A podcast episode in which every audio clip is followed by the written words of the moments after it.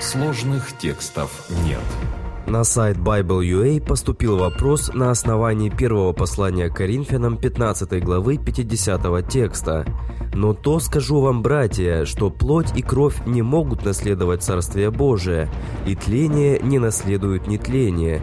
Но ведь Бог сам создал человека из плоти и крови, и Христос жил на земле в такой же тленной плоти.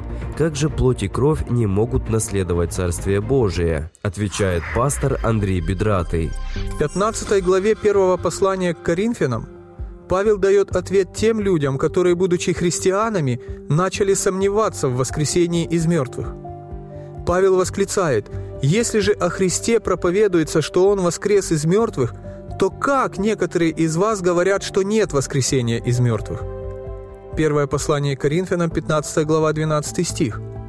Главным аргументом оппонентов Павла был вопрос «Но скажет кто-нибудь, как воскреснут мертвые и в каком теле придут?» Первое послание Коринфянам, 15 глава, 35 стих. И далее апостол учит, что тела есть разные.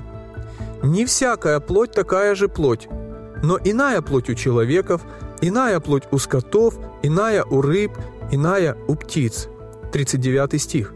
И дальше он учит, что после воскресения мы будем иметь другие тела.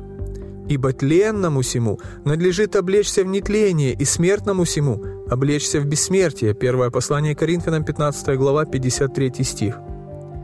Итак, Павел учит, что после воскресения мы будем иметь тело. Но оно будет не таким, как сейчас. Оно будет прославленное, как тело Иисуса после воскресения.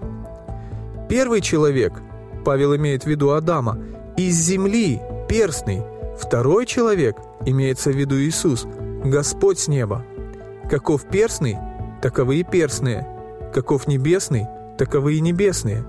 И как мы носили образ перстного, будем носить и образ небесного.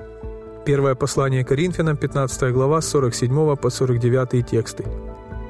И когда Павел в этом контексте говорит слова, что плоть и кровь Царства Божьего не наследуют, то он имеет в виду, что эта старая и греховная плоть, подверженная болезням, не наследует Царство Божьего. Плоть будет, но прославленная, не подверженная болезням и смерти, такая, в которой вознесся Иисус на небо с горы Илионской. Слава Богу за то, что у нас есть такая великая надежда.